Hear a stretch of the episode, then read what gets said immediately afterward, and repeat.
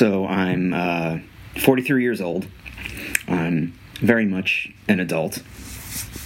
And it's Sunday right now, and I got home last night and I said, Oh, well, let me watch a movie. I've been wanting to watch Hereditary for a while. And uh, I said, well, Why not tonight? So it was like maybe a little bit after midnight. I started to watch it, and maybe an hour in, I had to shut it off because I started to get scared. Now, I don't have any beliefs, no belief in the supernatural. There's just no evidence for it. But it still shows the power of what movies can do because I didn't want to watch this movie at night because I was scared. So I, I put, excuse me, I put something else on. So I just finished watching Hereditary now. And um, what a what a just refreshing horror movie. There was some gore in it, but it was mostly just creepiness and suspense and plot building and character building, character development, getting to know and like the characters, having this creepy creepy atmosphere drawing on what i think ari aster the writer and director his his influences are um, was influenced by but wasn't completely overtaken by like I saw elements of The Shining in it. Um, I saw elements of um, of Rosemary's Baby in it. The acting all around, holy shit! The four main characters. Um, Toni Collette, Gabriel Byrne, um, Milly Shapiro, and I'm forgetting the name of the son um, who played Peter, but uh, just all played the roles excellently. Um, so it's just any any and any movie that that like stays with me is is uh, is something is something that's good, and any movie that can have that emotional effect on me where I'm actually scared is a good thing too. And then you know, but where I feel better because I actually you know I'm alive at the end of it, and, and I've gotten through this scary experience. I've sat through the fear. I've exposed myself to the fear, um, and was okay. I'm okay on the other side. Maybe still a little freaked out, um, but um, but but very very good. Um, I, I am gonna nitpick a little bit regarding some plot points. Um, you know, they did mention, well, just you know, call the police, call the police. Oh, the police not going to do anything. Like if I was the husband, I'd be like, yeah, let, let me let me try to consult some medical professionals, especially, especially after um, the traumatic event where where Peter uh, accidentally killed. Um, um, Charlie, or you know, it was, it was it was an accident. You know, Peter was high, he was driving, he was coming from a party. He didn't call an ambulance probably because he was panicking, and Charlie stuck her head out the window, and then you know that that accident, or was it really an accident? Um, that accident happened. Um, so so just you know, as parents, you figure they would get their son professional help immediately. The school may get involved just to see how Peter's doing. When he had that that incident in class where it looked like he was having a seizure or having a stroke and banged his head against the desk, which is like self-harm, and then they just sent him home, the father picked him up and sent him home, I would think there would have to be some kind of intervention at least at the school or um, maybe uh, uh, if a suspicion if there's something going on at the house calling child protective services. So, like, even though Peter kind of looked a little older. The actor is in his early 20s. You know, he, he's a junior in high school because he's studying for the SATs. So, um, so there was that, and um, so just just a little bit of a um, of a nitpick, and I guess that the house was isolated enough that nobody could, you know, hear any screaming or smell anything, or or no one saw um, Toni Collette's character take the body from the grave? You know unless this paimon or payman cult is is so pervasive that they remove the body. So let's assume it's Toni Collette moving the body. Nobody fucking saw her. Nobody saw her do that? Um, and how did how did the cult get the head? Um, you figure that would be collected as evidence somewhere you know? And and so I guess, and, and maybe Charlie's death wasn't investigated further either, you know.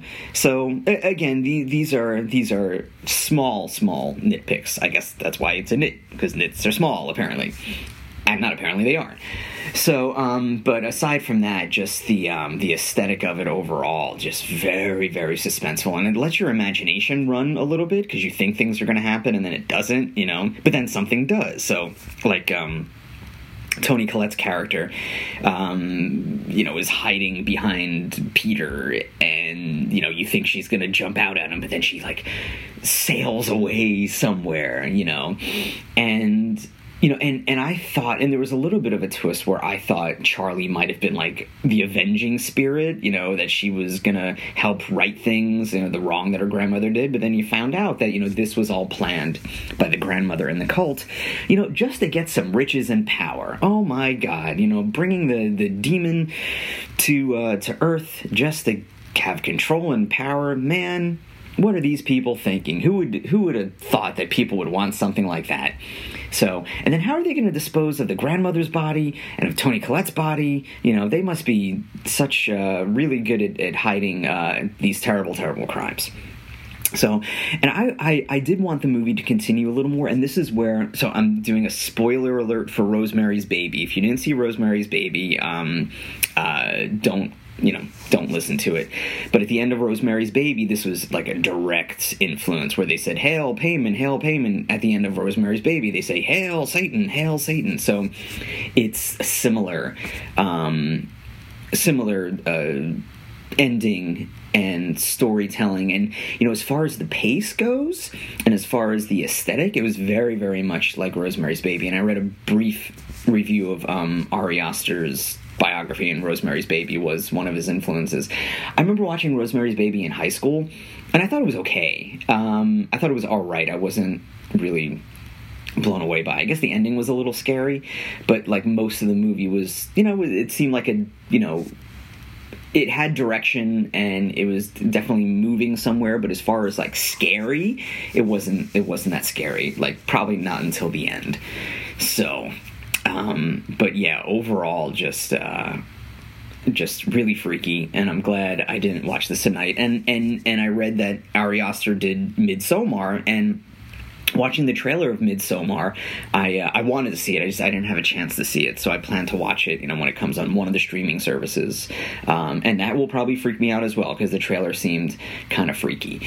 So, um, but yeah, but yeah, good stuff, and I look forward to more of Ari Aster's work. Very very talented, and just kudos to, to, to Toni Collette especially. Just the fucking faces that she made. Oh my god!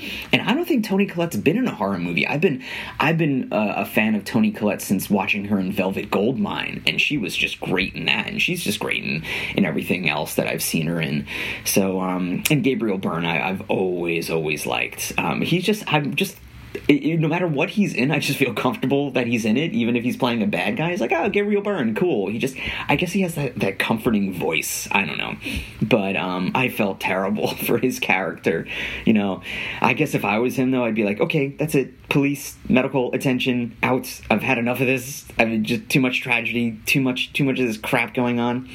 And then I wondered where the dog was, and I guess at the end, the dog was outside dead. Those stupid ghost killing dogs dogs. What the hell? You figure Paimon could just could have been nice to the dog, but then again, the dog probably barked because apparently dog dogs bark at demons and shit and ghosts. So but um, it would be interesting to see where the sequel goes now that there's a demon on Earth doing a bunch of things. But I guess you can watch The Omen for that and see what could happen when um, when demons start to go. So I read a little bit on Paimon, and apparently he's like you know I guess a king of hell, you know, but uh, lesser than Satan. I guess Satan was too high in the totem pole to bring back to Earth, so they have one of his you know one of his underlings. So you know probably like uh, not a low level um, boss of hell, relatively high like I guess one of the top eight. So I guess if you're gonna have a demon, uh, why would he want to be on Earth anyway? I guess I don't know. I guess uh, he was tired of hell because hell probably sucks. So anyway, um, really, really good, really good, really creepy, really scary. Ah, I was thinking of my friend Erin, who I saw. Um, many years ago when The Conjuring first came out, I remember I said to her, I said, I said, "Well, do you do you want to see you want to see a movie tonight?" I was thinking seeing The Conjuring, and I had a feeling that she would um, that she would say no, but I figured I'd ask her anyway because she doesn't she doesn't like those kind of movies, and she said, "No, I want to see it." I said, "Are you sure?" She goes, "Yes." I go, "Well, I I I know I asked, but I figured you'd be scared, and ah, well, I don't even know why I asked. Forget that I asked." She goes, "No, no, fuck you. I'm gonna go see it." So I said, "Okay." So we go see it, and you know, first 45 minutes of The Conjuring was very intense. The last was you know left a lot to be desired, but those first 45 minutes, she was screaming at me and cursing at me. Why did you take me here? Ah, because she was freaked out. So. Hereditary is definitely scarier than The Conjuring, um, so I recommend that she does not watch it because she will kill me if she does, and hopefully not use my body as a host for the demon Paimon. Right. So, anyway, that was a nice digression. So, all right. Uh, I think that's it. So, if you want to find me on Twitter, you can find me at MMAM Podcast. If you want to find me on Facebook, you can find me at MMAM Podcast. If you want to email me, feel free to email me at mmampodcast at gmail.com. All right, buddy. Have a good one. Bye.